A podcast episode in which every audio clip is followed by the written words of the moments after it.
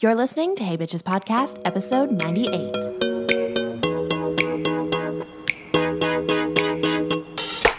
Hey bitches, what is up, you guys? It's your girl Carly. Welcome back to Hey Bitches Podcast. Hope you guys are having an incredible day.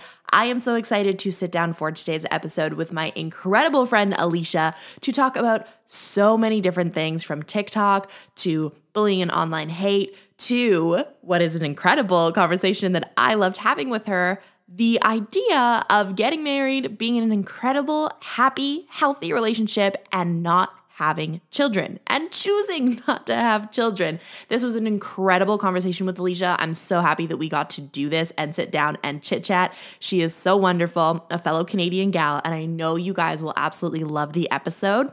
So without further ado, let's get into it. You guys, I'm very excited to sit down with Alicia today on the episode. You guys, I, Alicia and I've, what, we've known each other for probably like a year coming on now. Yep. And It's most uh, definitely a year. and so we met through TikTok, and I think we bonded like really over the fact that we were both Canadian because I feel like it's really hard to find other Canadians on TikTok. It's so hard. I just found a feed yesterday that was from Nova Scotia, and I'm like, look at all these people that have all these huge platforms that I don't don't even know exist. I feel like I get shown to everybody else except for Canadians.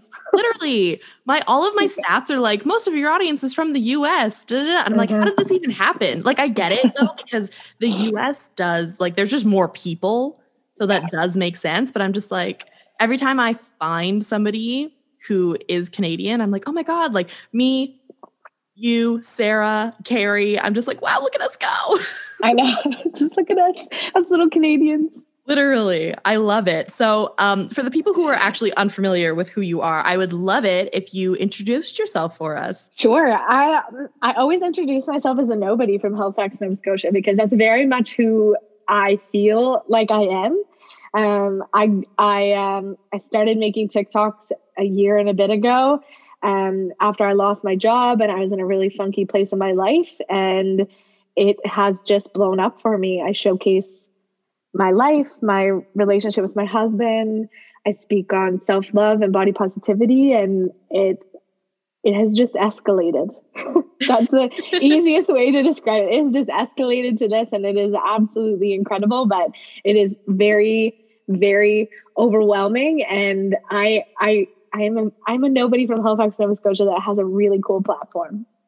Yeah, it's it's actually crazy because you when we first met, I think we had like similar sized audiences, and now you're at what on TikTok 1.6? Yeah, yeah, so 1.6 it's a- Yeah, So verified on the platform. Go ahead, we love to see it. so crazy.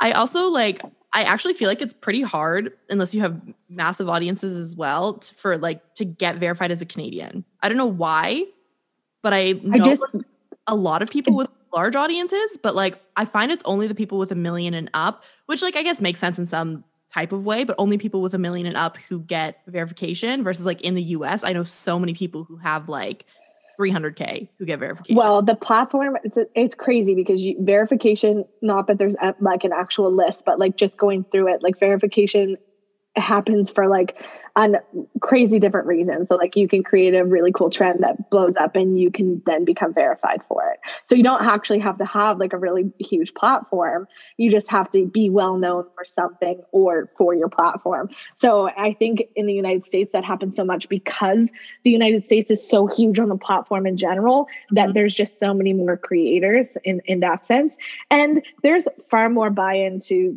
um, the American side of TikTok than there is the Canadian side of TikTok. Like I know creators on the American side of TikTok that like receive gifts from TikTok and receive like you know exposure from TikTok, but the Canadian side just it's not the same for us. literally Um, know one person. So probably about this time last year, maybe in February, I was in New York and I was on a trip with um, my manager and my agency, and then all of the other girls. We were there for Fashion Week, and one of the girls is from the U.S. and we had like similar audiences at the time. We still do, but TikTok had reached out to her to like fly her out to this event for um, TikTok Make Black History, and I was like dang, I want to go to this event. What the heck? And so, so many of my other Black friends were all invited to this event. And I only knew one person. I think there was like 50 creators because this was also pre COVID. And there was like at least 50 just like creators who were invited. And I only knew one Canadian. Yeah, I, I, I, I do think that it has a lot to like. There's two different like. There's an American TikTok agency and a Canadian TikTok agency. So like I know that they do dip, like separate things. I just think Canada was like late to the game. Like I think it's been it's been more of an American thing. Um, but like so, I'm kind of grateful. Like I've heard really bad things about the TikTok Creator Fund, and yeah, so I'm just kind of like, okay, let's let's just allow my platform to grow authentically, and I don't really have to like work. So I think a lot of Canadians have been lucky at at like taking advantage of not being on the TikTok Creator Fund, like um, Call Me Chris and Selena Spooky Boo, like their their platforms are just like growing huge immensely, and I think that has a lot to do with there being no type of like payment plan on the actual views and and stuff they get. So, I you know what I agree with that as well because you know I feel like I know Selena too, so it's just like I feel like me, you, Selena um, Chris, I actually don't know her. I'm gonna have to look her up on TikTok. But she's um, she's one of my favorite creators on the app. Like once really? you find her, you're yes, like she creates these little skits with these cr- characters. She's so so creative. She creates these little skits with these characters that she's created, like moms and kids and she uses tiny hands. You know, when oh she's god. oh my god she's um, she's literally the funniest. She's done she just did a collaboration with dr phil. She did like yeah so it's and like they're all distance collaborations which is even cooler. So she like builds these scripts and sends them to people and then creates these videos out of them. Um but yeah she's she's one of my favorite because she's actually like she belongs on like saturday night live type of person with I how creative that. she is with her like comedy and her skits i love that and yeah. you know what i love about you know me you chris selena all of these people with you know these larger platforms is because we don't have the creator fund i think that it kind of puts us all of, ahead because we have to learn the business side of how influencer marketing works and how to be a full-time influencer and creator and business owner versus i find when you're in the us and you have the creator fund you know if you are making that xyz amount of money a month like you are not necessarily going outside of that to make more money or grow your brands or like make you know better relationships with people at PR companies or anything like that. So I think that in a way, like us not having the creator fund kind of forces us all to be better business people. A hundred percent. Like I'm building a brand now. Like this is no longer I'm not getting paid. So when people are like, "Oh, do you get paid from TikTok?" I'm like, "No, TikTok is wonderful because it filters into my other social media, which I can make money off of, but I don't make money from TikTok. I would the only thing that obviously we make money from on TikTok is just anything that's gifted through like lives and stuff for followers. So hmm. and even that I don't I like I I don't ask for that. I don't I don't I'm not looking like I'm not looking for my audience for that. I'd prefer more so like you said that business side like support. Like I'm looking for you to like like my content, comment on my content, share my content, follow me on my other platforms, like and and share those videos. Like I'm all about the free support at this point because that's what helps me build my brand. Absolutely. So I know we are discussing a completely different topic today, but I would love to just continue this business chat really quick before we get yeah. into it because I feel like we are actually in very similar boats of how we started becoming creators. I know you mentioned earlier that you had lost your job. Do you want to talk yeah. about that and then how TikTok came into play? And then also now, you know, we saw you leave your job and go full time. So I would love to like talk about that whole journey. Yeah. So it was about two and a half years ago now, almost three years. It might be almost three years. Um, wow, time flies. I walked into work on a Monday and I had been working with this company for almost eight years at this point. And my divisional manager and my VP just slid a paper on my desk that said, Yeah, we're we're dissolving your club. We don't have anywhere to put we don't have anywhere to put you. I was working for a fitness facility. Um, they're like, we don't have anywhere to put you. So you're going with it. Here's three and a half weeks working notice um, and a half a week's pay because that's all that was is uh, necessary in Nova Scotia. So um, I worked for three and a half weeks with all of my staff, closing my facility and like breaking things down and it was the the worst by far one of the worst things I've ever experienced because at this point I was just shy of my 30th birthday. I assumed that working for this company was going to be my end all be all of my life. So I I just assumed that that's where I was going to be forever. Um, and I four weeks later found myself without a job. So I've always been a, an optimist mm-hmm. and a light at the end of the tunnel type of gal, and everything happens for a reason. So I had worked since I was probably like 11 years old in after school programs back in the day. And then kind of, I, I never not worked. So I said to my husband, it was, we were going into summer and my sister was getting married and there was just lots of wonderful things happening. And I was like, do you think we can afford for me not to work? Like, can uh, us going on unemployment, but like, can you, do you think you can afford for me not to work, on unemployment and really figure out what I want to do? Um, so we decided that we had enough money saved and that he was going to work enough hours that that would work for us. So I bought myself an iPad. I started drawing and I started like bringing in some extra revenue that way. Um, and then I started, I was on TikTok creeping in the background like most people do right away. Mm-hmm. Um, and then I just decided to start creating. So I, I, I had found this like excitement about like being who I was without being attached to this nine to five. And, you know, I, I could kind of do what I want when I wanted and I could create. And I just felt so, it was so invigorating. Um, but bills need to get paid and that's you know how it works so i i started a part-time job and i was working part-time bartending at like a local legion um, which was a blast. And so, like, such an I live two minutes away, so I could literally walk there. And I actually thoroughly enjoyed that job, just like meeting new people and being in that fun environment. And I realized how unhappy I actually was at my job.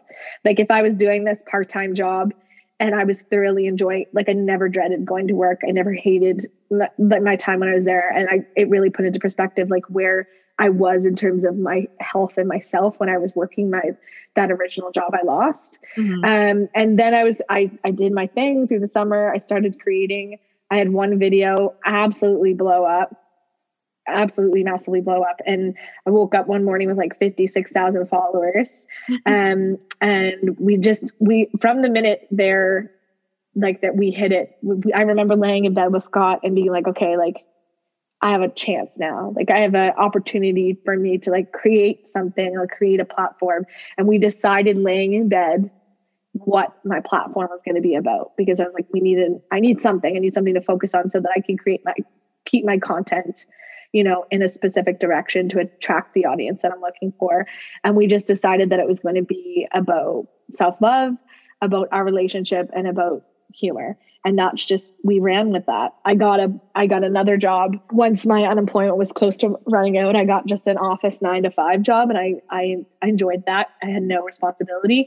But all the time i was like creating on my lunch break or leaving work right away to create. So i was kind of sharing space with this nine to five but also what i knew i wanted to be doing in september i was approached by um, a management, talent management agency, uh, Shine. I said, okay, let's give it a shot. We did a one month trial. And when I realized that it was what I wanted to do and it just what is what made my heart happy, that I quit my job on October 30th and we've kind of just hit the ground running. And it's been it's been really incredible to like realize the impact that I have by just being who I am, but also all of the work that I had put in my entire life about managing people and setting boundaries and crucial conversations and knowing my worth, just things that I had learned along the way through my other jobs have come in. I never realized how impactful they were going to be on this platform and having this type of of job. So it, just it has it has become insane. I've paid off almost all of my debt. And now i'm i really get this year to kind of focus on how i want to build my brand and what good i'm going to do with it. So it has been a whirlwind of two two and a half years but th- something that was really really terrible ended up being the best thing that ever happened to me. Okay so i love that story because that's literally exactly what happened to me. Yeah. And I think it's so valuable. So for me, like literally same thing. I worked all day, 9 to 4:30, walk in to, you know, actually I didn't even I literally worked. I had lunch with all my bosses, all of this, like everything was fine. 4:30 rolls around, I get pulled into an office and they're like, "We're letting you go." I was like, "What? what?" And so, you know, I only did work part time at this place, but it was basically full time. Like I was working like 30 hours a week while I was in school doing all these things. So I was like, oh my God. And I was in my third year of school and I already at that point had so much experience in the industry just because like I was always hungry for it. And I was like, all right, well, what am I going to do now? And that's when I also started TikTok. And then I had a video in like December-ish go super viral. Same thing. Woke up the next day with like 40,000 followers. And I was like, what? and so I think that what's really valuable that happened to both of us is that we kind of got forced, for a lack of a better word, into something that I don't think, like when I think back personally, I don't think I would have quit my job to go full time. I was kind of forced into it. and then now I love what I do but it was just like the good divine intervention timing that has put me in the place that I am today. And I, I, definitely wouldn't have quit either. Like I don't, I don't think I realized how miserable I actually was until I was, you know, you. I, I feel like people think about jobs as being Ma- like mandatory because uh-huh. essentially the world runs on money and you have to you know pay your bills but i think we just i got myself to such a stagnant point where i was like well what else do i do if i don't do mm-hmm. this? So it was like when when i lost my job it really put into perspective to like how much i gave to that job. Like seven years working for that company i didn't make enough money. I worked far more hours than i sh- than i ever should have. I missed out on opportunities for my life. I suppressed any type of creativity that I had. I missed out on on experiences with my family. I skipped work or I skipped things with um, my husband to be at work. I broke so many promises because I was in a sales position. So I, I some days I just had no choice but to be there. And I was mentally not doing well. I was I didn't take care of myself. I focused wholehearted. I had re- literally was the definition of diving face first into work, and that was that was it. Even working in a gym, like I still mm-hmm. wasn't consistent with my exercise. I was still I was great at helping other people do it because self love is so important to me. But I didn't. I just didn't. I didn't have time for myself. I wasn't focusing on any of that. So when I had nothing but time, it was like an impactful moment for my life where I was like, okay, shit, like yes, it's scary. You're almost 30, but at the same time, like you're almost 30 and what what what do you have to show for that like where who have you impacted what have you missed out on you know what do you have to share with the world and then when tiktok came along it was like okay cool like let's let's see you know it has really put into perspective how although big the world is how small and how many people also share very similar feelings and how not alone because i think for a long time I felt so alone in what I was going through mm-hmm. that when when the platform came, it was like, holy shit, the majority of the people this feel this way. Like the majority of the people of people go through and feel the exact same things that I'm feeling. But now I have a platform where I can make people feel welcome and make them laugh after a tough day and show them the things that I think are most important. So it's been, yeah, I never would have quit. And that's crazy for me to say. And that's crazy for me to say because, like you said, looking back on it, like I I never would have. So I was very much forced into it, but it was the best thing that that literally ever happened to me. So yes. Absolutely. I I feel completely the exact same way and I have friends who had also similar situations and it sucks in the moment, but they definitely do look back and they're like that's the best thing that really ever happened to me and that changed my life. So Yeah. I love that you're also feeling like that because I know it's like so scary because you're like, what it's am I terrifying?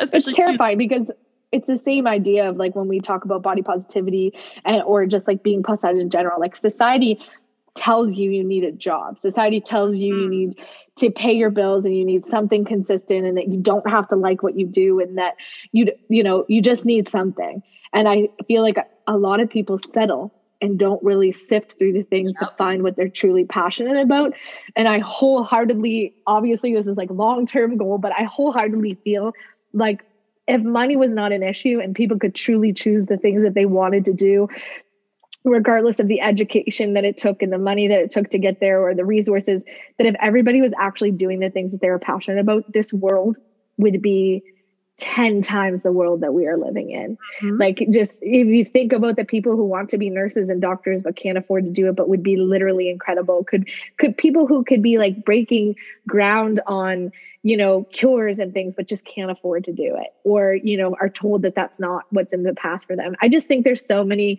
ways to, and it's obviously not everybody can do it, but I just think that there, it's a lot there's a lot of people stuck in jobs that don't bring them joy and don't bring them passion. And when they do find that thing that truly lights up their life that they end up lighting up so many other people's lives because of it. And i just think that there needs to be more focus on that.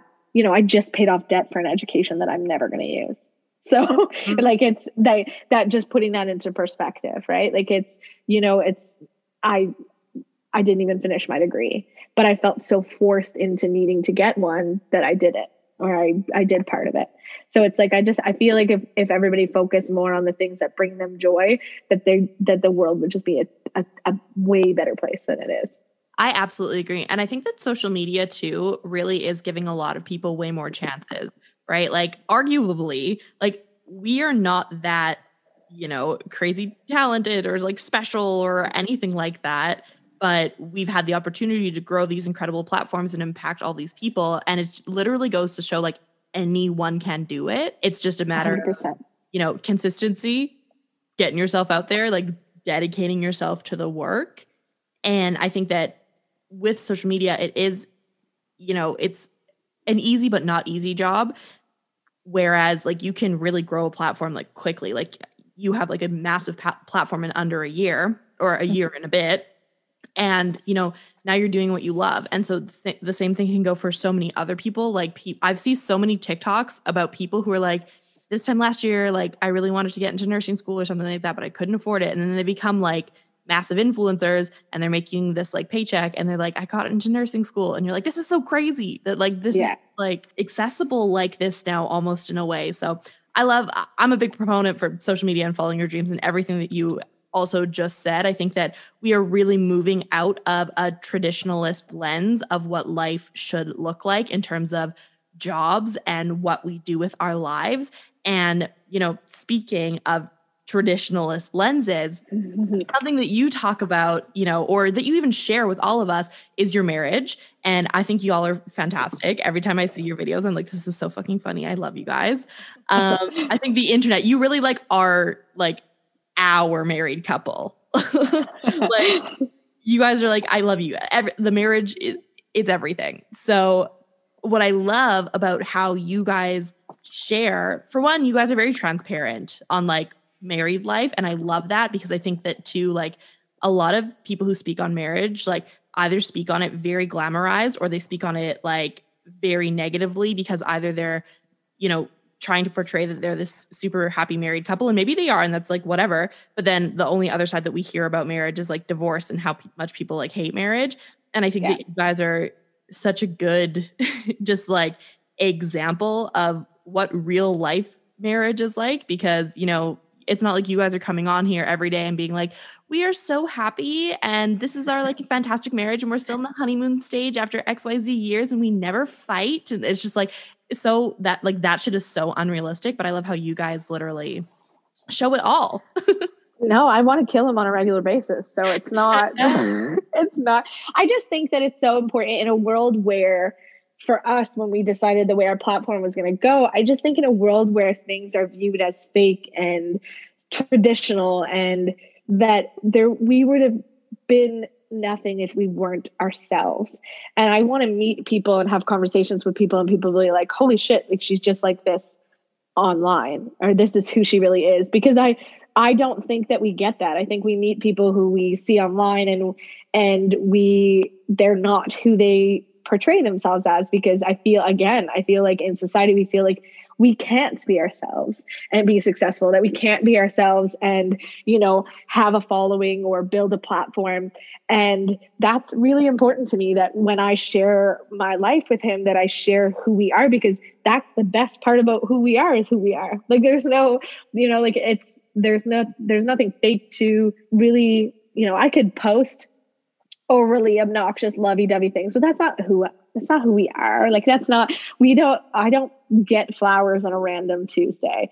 I get my feet rubbed every single night but like i don't get random flowers on a tuesday. Like and that's everybody views like languages of love as as these you know what we expect and the way it's glamorized in in society and on TV when realistically like you got to figure that out on your own that's not my, the way that the way that I expect to be honored in my relationship is not the way you are going to be expecting to be honored in yours just like it's not the same as Scott expects to be honored in his relationship and I just think it's so important that if we showcase how diverse relationships actually are people will stop trying to hold themselves to a standard which is just so unrealistic Absolutely. And I think that is that advice specifically is very applicable to so many things that me and you both talk about. For example, you know, your body and society and how people are very I feel like half of half of the people are like very stuck in like the fucking stone age and half of the people are like super supportive and fantastic and it's just a matter of fielding that every day but yeah I, I completely agree because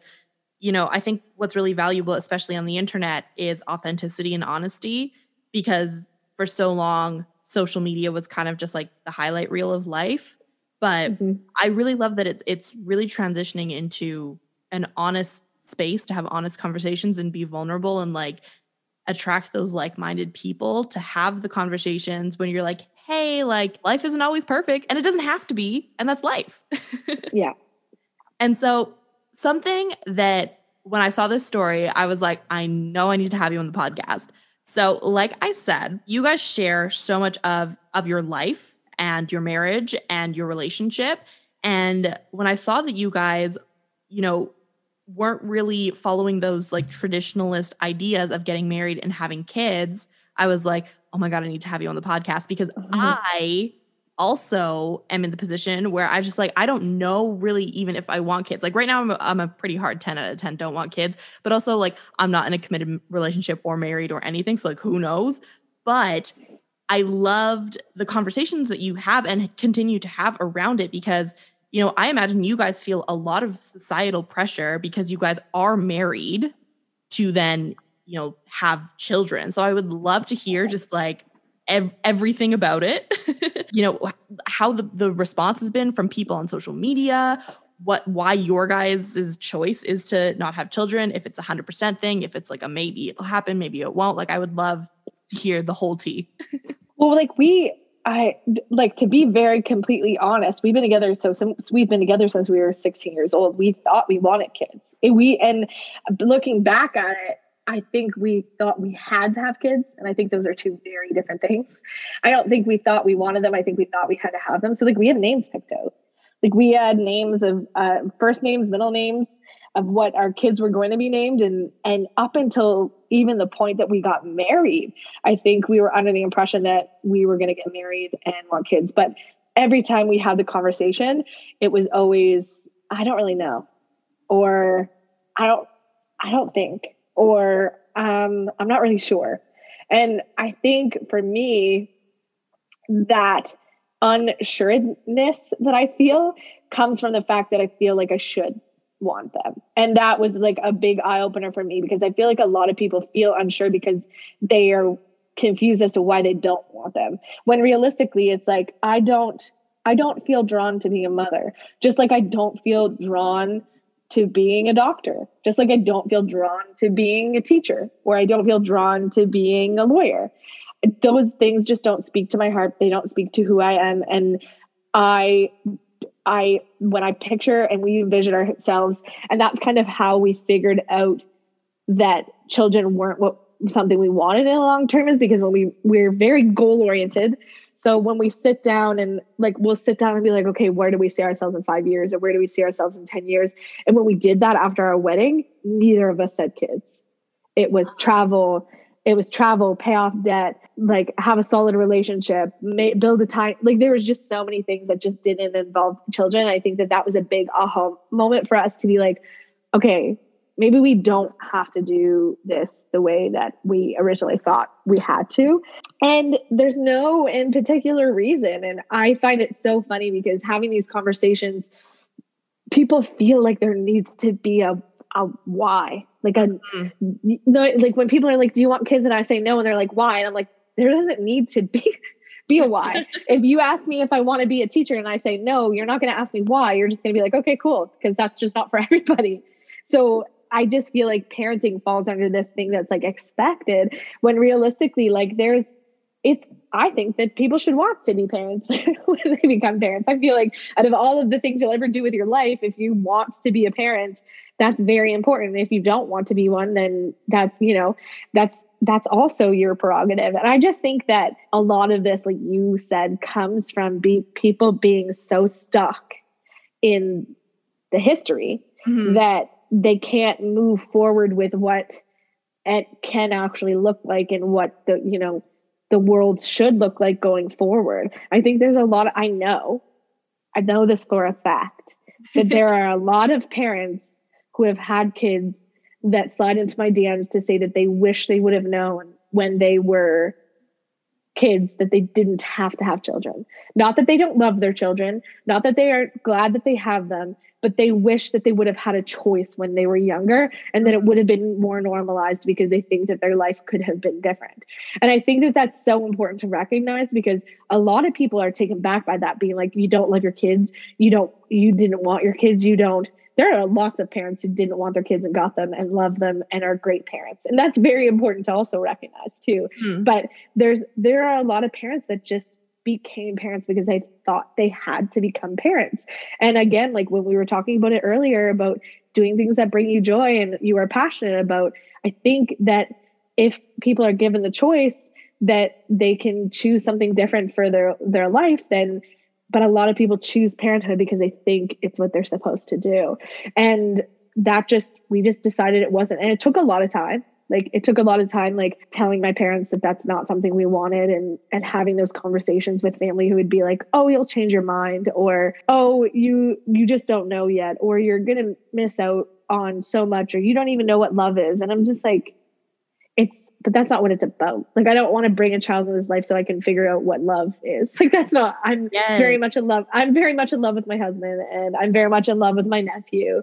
And I'm very much in love with, you know, my honorary nieces and nephews from my friends in my life. And that brings me so much joy. And that brings Scott and I so much joy that it's like, I think that if, if it were any sign for us wanting kids, that being surrounded by them like this would make us want them, and it doesn't it did we feel so content with what we have that it's you know it's just not on the radar for us and and i think that people is the problem specifically with asking about children and and being in um, that type of conversation is that a lot of people just aren't ready for the answer like and this goes for like anybody who is you know struggling to conceive can't conceive doesn't want to be a mom a lot of people ask the question do you want kids or um, when are you having kids? Not even asking a question. when are you having kids? And are prepared for the I can't.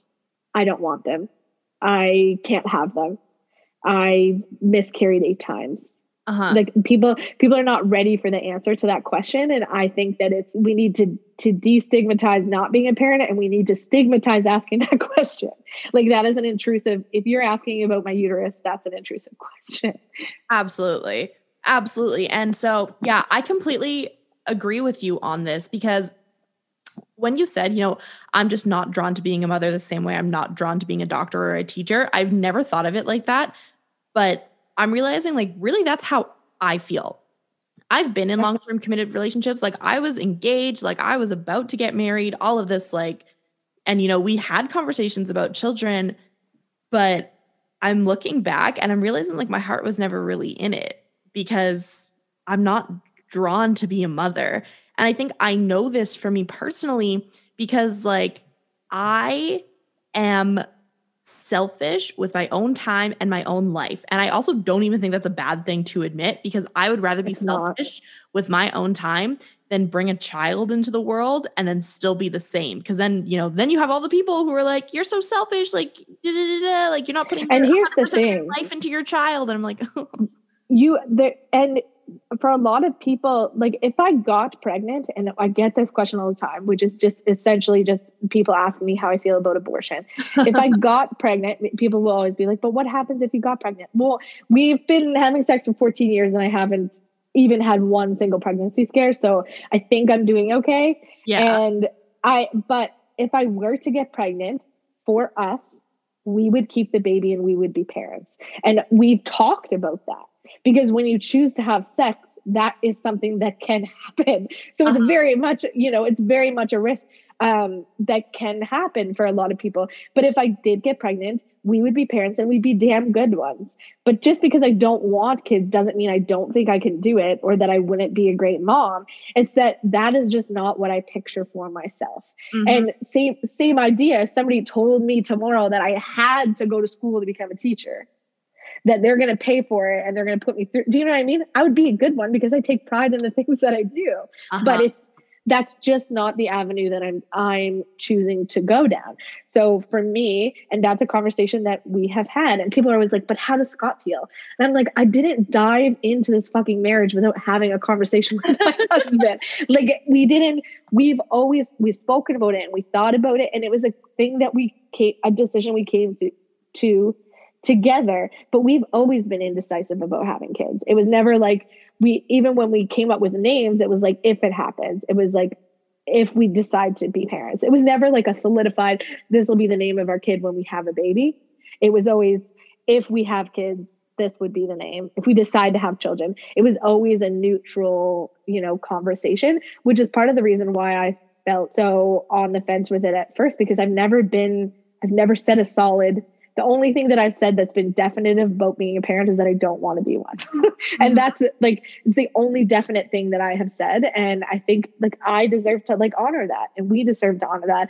And I think the selfish part is honestly it- it's such a difficult like topic like to bring being selfish into it because I think that me knowing who I am and knowing the life that I want to live and knowing what I want and setting those boundaries and honoring them is is probably the least selfish thing that I can do because Mhm. I'm you know I'm I'm not I'm making the choice for the child that I could be bringing into the world. I'm making the choice there's so many it's two-sided there. So like and a lot of people would be like oh it's it's so selfish of you to not want children. And I'm like yeah but because I know who I am and I don't I I don't want, Want to yeah like i don't i don't i want it there's things that i want to do that don't involve children. Like i want to backpack in europe and as much as i i'm sure there are parents who do that with kids i'm not interested in sharing that experience with a child. Mhm. and it's not that I, I and again and just like the things the stigma that comes along with it the minute you say you don't want kids people assume that you say you don't like kids and that's not the case. There are plenty of parents that have their own kids that don't like other kids. Like, there is a, that's liking and wanting are two very different things and i love children. I just don't want to grow one and i don't want to push one out of my vagina. Like it's just not something that I am. A, it's not something that I'm attracted to, and it having that conversation with people can be very difficult. Like like you said, like just showing people that it doesn't have to be that way. But it's like everything that we do. It's like you, how you started this conversation with like our bo- body positivity and that movement and self love. Like we're, I feel like our generation has just has been spending and will continue to spend our lifetimes just educating people on the fact that everything we believed we needed to be is not who we need to be. We just like need to be mm-hmm. ourselves and we need to honor who we are and how we feel and you know the things we love and what bring bring us joy and my nieces and nephews bring me joy and the thought of having a child does not. So it's I I have to I have to honor that. But my sister just had a baby. Um he's 10, 11 weeks, 10 Mhm. weeks somewhere in there and he is the most perfect thing in the entire world. But my sister has talked about being a mother since we were kids. She has always been drawn to being a mom. I knew the minute she got married and the minute she put in enough hours as a, as she as a teacher, as the minute she put in as many hours as she needed to be on that leave, that she would be trying to get pregnant, and she did. And now I have a nephew, and he is the most beautiful thing in the entire world, and he makes my heart so happy. And I would give my life for him. I would push Scott in front of a moving car for him but uh, but I still don't want one. Like I still don't I still don't want one. I have the utmost respect for my sister, and actually seeing her as a mother really reiterates the fact that that is not who I am. She is incredible at it, and she is so wonderful, and she has given up so much, and her independence and her ability i mean to have a kid in the middle of a pandemic is just outrageous in general uh, but like she has been alone and the uncertainties and she is the toughest person i know and i just don't see myself being as strong as she is and going through the things that she has and, and that doesn't make me any less. It just i know that that's not something that would bring me joy and is something that i'm willing to do. Um, and i just think that's so important to like realize that for a lot of women. And i i feel like i was so unsure when i shared that i didn't want to have kids until the parents slid into my dms being like i wish i would have known that 25 years ago. I love my kids but i never had a choice and I think that choosing to bring life into this world should be a choice. I absolutely agree. And I love that you brought up, up about the parents like sliding into your DMs because I, you know, would love to ask you, did you really like obviously sharing it on social media, especially to the to the platform that you have, can be super scary, especially too because having kids is such a polarizing opinion when it shouldn't be. But yep. I would love to know, like, if you have like off the top of your head, like one like crazy DM altercation that you had about this topic specifically, if you've had any? Oh, yeah. I had a lady slide into my DMs to tell me that it was my responsibility as a woman to bring a child into this world and that my husband was going to leave me because I didn't want to bear his, ch- his children. And like, very much, you would think that that comment was coming from somebody who was in like their 60s and their 70s it wasn't. It was coming from a lady who was in her 30s. Oh um, and I was, it was a very big moment for me to be like, holy shit, like there are still people that think this way. And that is, that is absolutely mind boggling because I just assume that those traditions and the way people feel like that, like we, we've alluded to all like during this entire conversation is that it, it's in the, like it's 60s and up. Like it yeah. is people who are stuck in, in the stone age and it's it's not. It's it there are people who have just been brought up to feel like that's who they have to be and that's not the case.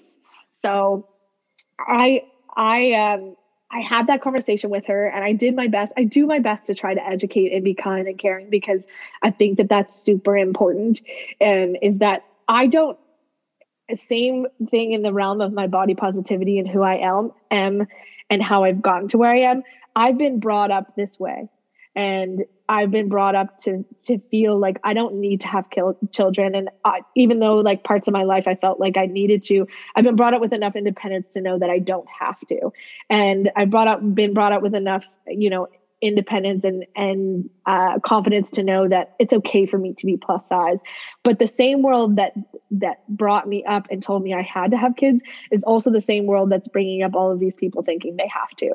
So when they're feeling a certain way it's not my job to you know to bash them or to tear them down about it because it's the same world that I'm living in. There's a reason why they feel the way that they feel, and it's important to recognize that that's the way that they were raised or the way that they've been brought to believe. But it's also very important to recognize that that their their opinion is not the only one in the world, and at some point like we have to kind of change the narrative and bring that conversation to a common ground my uterus is mine and mine only and the decisions that get made about it will always and forever be mine so i i always vet the people who send me those messages and it made a lot of sense when I went to her profile as to why the the way she felt the way she felt and the thing like in terms of like what I told myself very religious and very you know lots yeah. of things but again lots of things that I feel are stuck in the 60s like you know I'm all for religion but I think that the world develops and grows and things need to change and alter and also develop with it those you know with the world. So it was it was a tiresome conversation because she was very sure like my husband was going to leave me. And i was like in, I, I was like i hate to tell you but we've been together for 14 years and if me not having a kid was going to send him out the door it, it, would have happened a long time ago. So mm-hmm. i'm not i'm not too too worried about it. But yeah she was very much like your job is you have to and I'm yeah. like, but I don't. Literally. I don't. But I don't have to. So But I I don't and I won't. So, you know. Um, I know you mentioned earlier too, you had to kind of talk through your decision of not having children with your parents. Mm-hmm. Um, how did that go for you? Um, it was never a traditional like sitting down uh, because I don't feel like I owe that to my parents. Like I don't uh-huh. think this isn't a decision to like buy a house or change my career or where they're going to have to like support me I literally just said to my mom, okay, I need to be clear, like, we don't want kids. So the passive aggressive remarks or the things, not even passive aggressive remarks, because she felt like, I think when you're a parent, and I'm the oldest, mm so if anybody was going to have a kid, it was going to be me first. Um, and I, I also have to realize too that like when you're com- when you're coming from your family, like it's different from a stranger because like you don't know me, you have no investment in who I am. You don't, you didn't raise me. But when it come when it was coming from my family, it was like, yes, yes, it's you're, you know, stepping on my boundaries when you're saying those things. But I also have to realize that that's a dream that they have too, right? Like my mom wants to be a grandmother and she is one now, obviously with my sister, but she wants to be a grandmother. So when she says, Oh, I can't wait for you to have kids, or I can't, because she's lived her life picturing something and picturing her life 10 years from now, which involved me having kids. So when you say that you're not having them, that's that's also a learning curve that you have to be okay with letting your family accept because that's not it's not fair to just you know as much as it's not fair for them to like keep pressuring me into it it's also not fair for me to just assume that the minute i say no i don't want them that they just are going to accept that. Like they're also realizing that things that they thought and believed for so long are also not going to come true. And that's not a bad thing especially not when it comes to like being a grandparent or wanting to see your child raise a kid and um, just like there's other things that come along with it. Like i had to be soft when i said i don't want kids because i never wanted my mother to ever think that my choice to not want children had anything to do with my childhood. And a lot of people will throw that out there and be like, Did you have a terrible childhood? And I'm like, No, I had a freaking wonderful childhood. And my parents gave up so much for me to have the things that I want. And my parents were there for every little thing. And I'm so grateful for that. But when I picture who I am, that is not me. And it's like, if I were to bring a child into this world, I would want to do everything they did for me. And that's not where my heart sits. So it's, yeah, like it was more so like acknowledging the comments and just each time the comments were coming with, oh, when are you going to have kids? Or, oh, you're going to want to have kids. Just saying, like, no, I'm not. Like, we're not having kids. And just people think it's a joke when you say you don't want them or no, you're not having them. Like, they just still, like, they just assume that it's like a joke that you're playing because everybody wants kids. So when I finally had said, you know, I'm not having kids, that's not something we want. Um, they started to to really kind of take back like take a step back and honor that boundary. And i was i was um at the legion with my mother one night and a lady said oh you'll change your mind. And my mom actually stepped in to say nope she won't that this she doesn't want children. And and that was a big moment for me because like she had never really protected that thought for me. Like she had never really protected or honored that for me and not in a bad way but just it was never it had never been brought up in a conversation where she needed to. And like that was a big moment for me to be like okay like she gets it. And she has never really said anything about it ever since. So it's like it's honoring those boundaries but also honoring the people who are who deserve or I shouldn't say deserve, but it's also honoring the people who have a right to have an opinion on it in a sense that like they're very invested in who you are. Like my parents are invested who I am. They want the best for me. They love me. So if they see me as being a parent, that's because they love who I am and they've always thought that for me. So when I tell them that I don't want that, I need to give them time to accept that and understand it and not be, you know, condescending and mean. Whereas when a stranger has an opinion on my uterus, I prefer to tell them to just shut the Uh, the f up right? Like it's it's just being you know it's a it's a t- touchy subject and it's they just like my mom honored me and has come to amends with it i have to honor her her you know hopes for me and the way she pictured my life going is also coming to an end. So it's like it's it's a very delicate subject but it's also like super important too. Yeah i i'm very happy that you had that experience with your family because I know there's some other people that I know that their families are super adamant about them having children.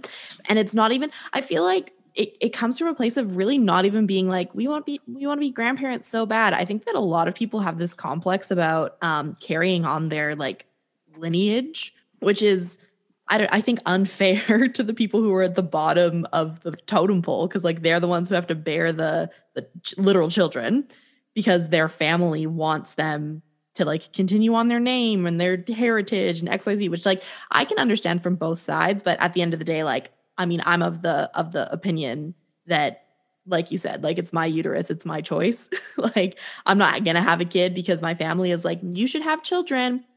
And for me like my family has never really been like yo you need to have children. Like in my family my mom has four other siblings the oldest is her brother, and then my mom is the youngest. And so my mom has me and my younger sister, and then her older brother has two twin girls. And then all the siblings in between like aren't married, don't have children, nothing. So we have like a very interesting dichotomy in our family. And two, like I'm the oldest out of all of the children and all of the cousins. So it's kind of, I think, like for my grandma, she'll like ask little things here and there because it's kind of getting to the point for me where she's like like are you seeing anyone? Like all of this xyz and you know i wish i was a little bit gentler when i told them i don't want kids but i really was just like i'm not having children. And my family was like kind of upset about that for a bit. I don't really think it was upset with the fact that like i don't want kids. It was probably a little bit more with my delivery of it. But uh now they're fine. And like so my little sister she's 10 years younger than me. So she's 14. However, like she's already been like, I want to be a mom and I want to be around kids and I want to be like a like she wants to be like a pediatric nurse. And I'm like, I will never love kids the way that you love kids. And I'm happy that you love kids like that because like that means when you're older and you want to have kids, like you will love every second of it. Versus me right now, I, I just don't, I don't have that love towards having children. And I think my family has really come to terms with it. And they're just like, okay, it is what it is. And like we have a bunch of other cousins and a bunch of other like siblings and they can do all the the name passing on because frankly, like I'm not going to. and it's like that and I find that such a crock of crap anyways when it comes like you're literally passing down a name. That's it. You're not you're that's that's it. You're passing on a name because when you conceive a child with another human being, it is no longer of direct lineage of you, anyways. Like it's not like you're splitting it. It's not the same. It's not the same, and it's literally just a name. So I like I understand people's attachments, but like it's there's so many other ways. I'd rather honor myself than and that should be more important to my last name and who I am than to choose to bring a child into this world just so that they can have a last name and and like be in the world in general. And I don't think like I want you to know that I don't think that your delivery is ever wrong in those situations because I think it's also important for people to realize that it is a naturally defensive conversation because we build it up because we assume people people assume that we should. So when somebody comes to you and says, when are you having kids or you're you'll change your mind, they're essentially arguing with who you are and what you believe in and that's a passionate thing. So you're allowed to be as as defensive or assertive with that conversation as you want to and that's on the rest of the, the people to honor that and respect it. And i think sometimes it does take a stirring i don't want kids. We're not having this conversation for people to be like okay we're done having this conversation and really truly honor it. Because people will push the boundaries as jokes for you know however long they want to. But when you sometimes you do need to say like no this is who i am. This is what i want and i need you to respect it and it'll come along. And i just think it's met with such you're you always assume that when somebody says do you want kids? and you say no i'm naturally defensive because i'm already ready because i know what i'm going to be met with when that conversation when that conversation when i say no I already know that I'm going to have to educate at that point. So definitely don't don't beat yourself up with that delivery because I think it's so important that like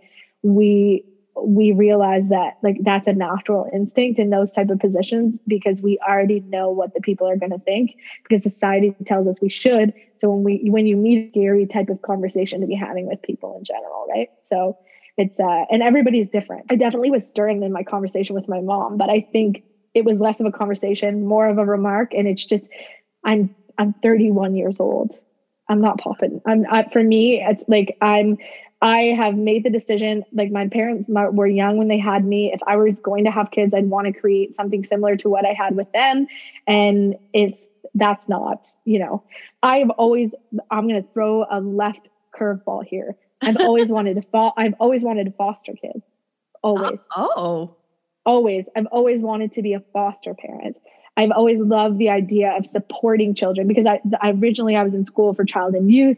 I know what a demand there is for foster kids in general. I think Scott and I would be wonderful examples for a foster child mm. in hmm. terms of like loving and respecting in our relationships and the boundaries, but I'm not interested in raising a child. I love the idea of having an impact in a child's life and supporting them until they can find the family that they deserve and want. But I'm not interested in having my own. So I always confuse people when I say that because you feel like it's something similar, but I think that it's also very different. Like I, I think it's an also very different type of like experience. So if Scott and I turn 45 and we feel like we've missed out on having a child in our life, then I will foster a child and I will make that decision then and I will support you know a, a kid who needs help finding the right home and developing in a loving in a loving atmosphere. And like i know i can do that but i'm not interested in being responsible for one for their entire life for their entire life and their entire being. So that's like that's a whole other thing. We definitely talked about that and that's the first time i've ever actually like really mentioned it openly because again it adds a whole other layer to not wanting kids. Mm-hmm. um, but i think it just also goes to show that liking and wanting are two very different things.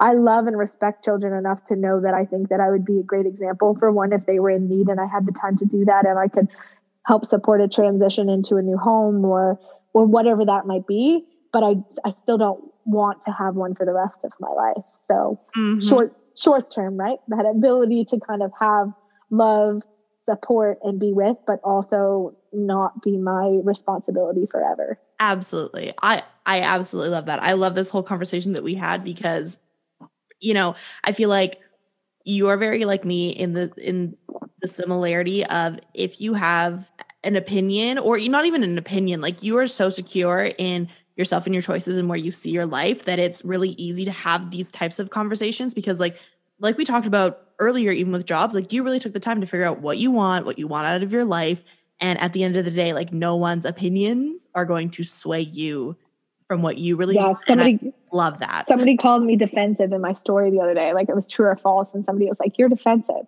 And I'm like, everybody's defensive, first of all, because when you're challenged on things that you're passionate about, it's a defensive situation because I know my who I am. But I and my last paragraph, and it's something that I will always stand true to, is that I am far too confident in my message and what I believe in to have anybody try to alter my narrative or or change my narrative or try to I'm you can educate me if if we're talking about things that I need to be educated on because I do not know everything. But if you're challenging my view on me not having children or my view on my relationship with my body or my view on my relationship with the gym you're not you're no longer educating you're challenging things I know about who I am. And I think it's so important that I think defensive is a word that people use um, specifically for women who believe in themselves and know what they're what they want and who they are.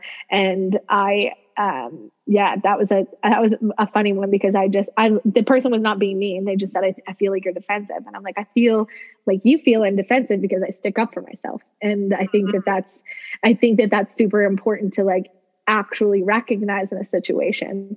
I'm not defensive when somebody comes to me and says, you shouldn't have used that term. I'm not defensive when somebody comes to me and says you've offended me. I'm not offend uh, like I'm not defensive when someone says here's an article on the topic you were talking about. I get defensive when someone says you are not right about your desire to have kids. You're not right about your relationship with your body.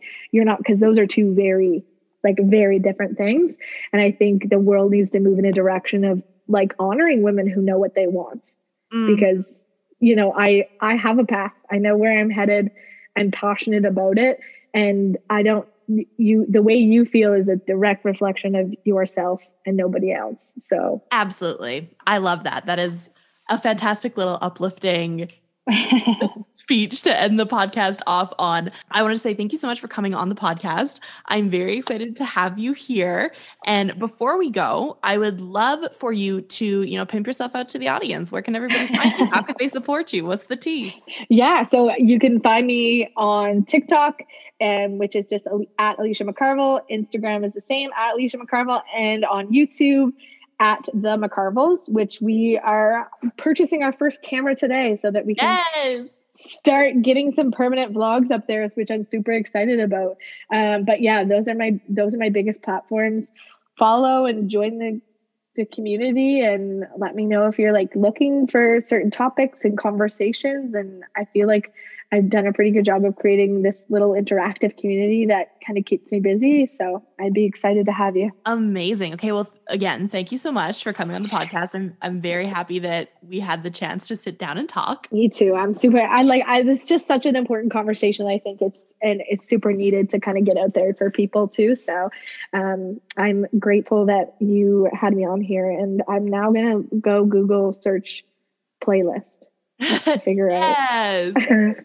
That is it for today's episode. I really hope you guys enjoyed it. If you did, make sure to screenshot this episode and share it over on Instagram and tag me at Hey Bitches Podcast. I would absolutely love to chat shit with you guys in the DMs about today's episode. Before you go, make sure to subscribe to Hey Bitches wherever you listen to podcasts. And if you are an Apple Podcast listener, make sure to give the show a five star rating and review. It really does help me out, and I would really appreciate it. I love you guys so much. I hope you guys have an incredible day. And for now, bye bye, bitch.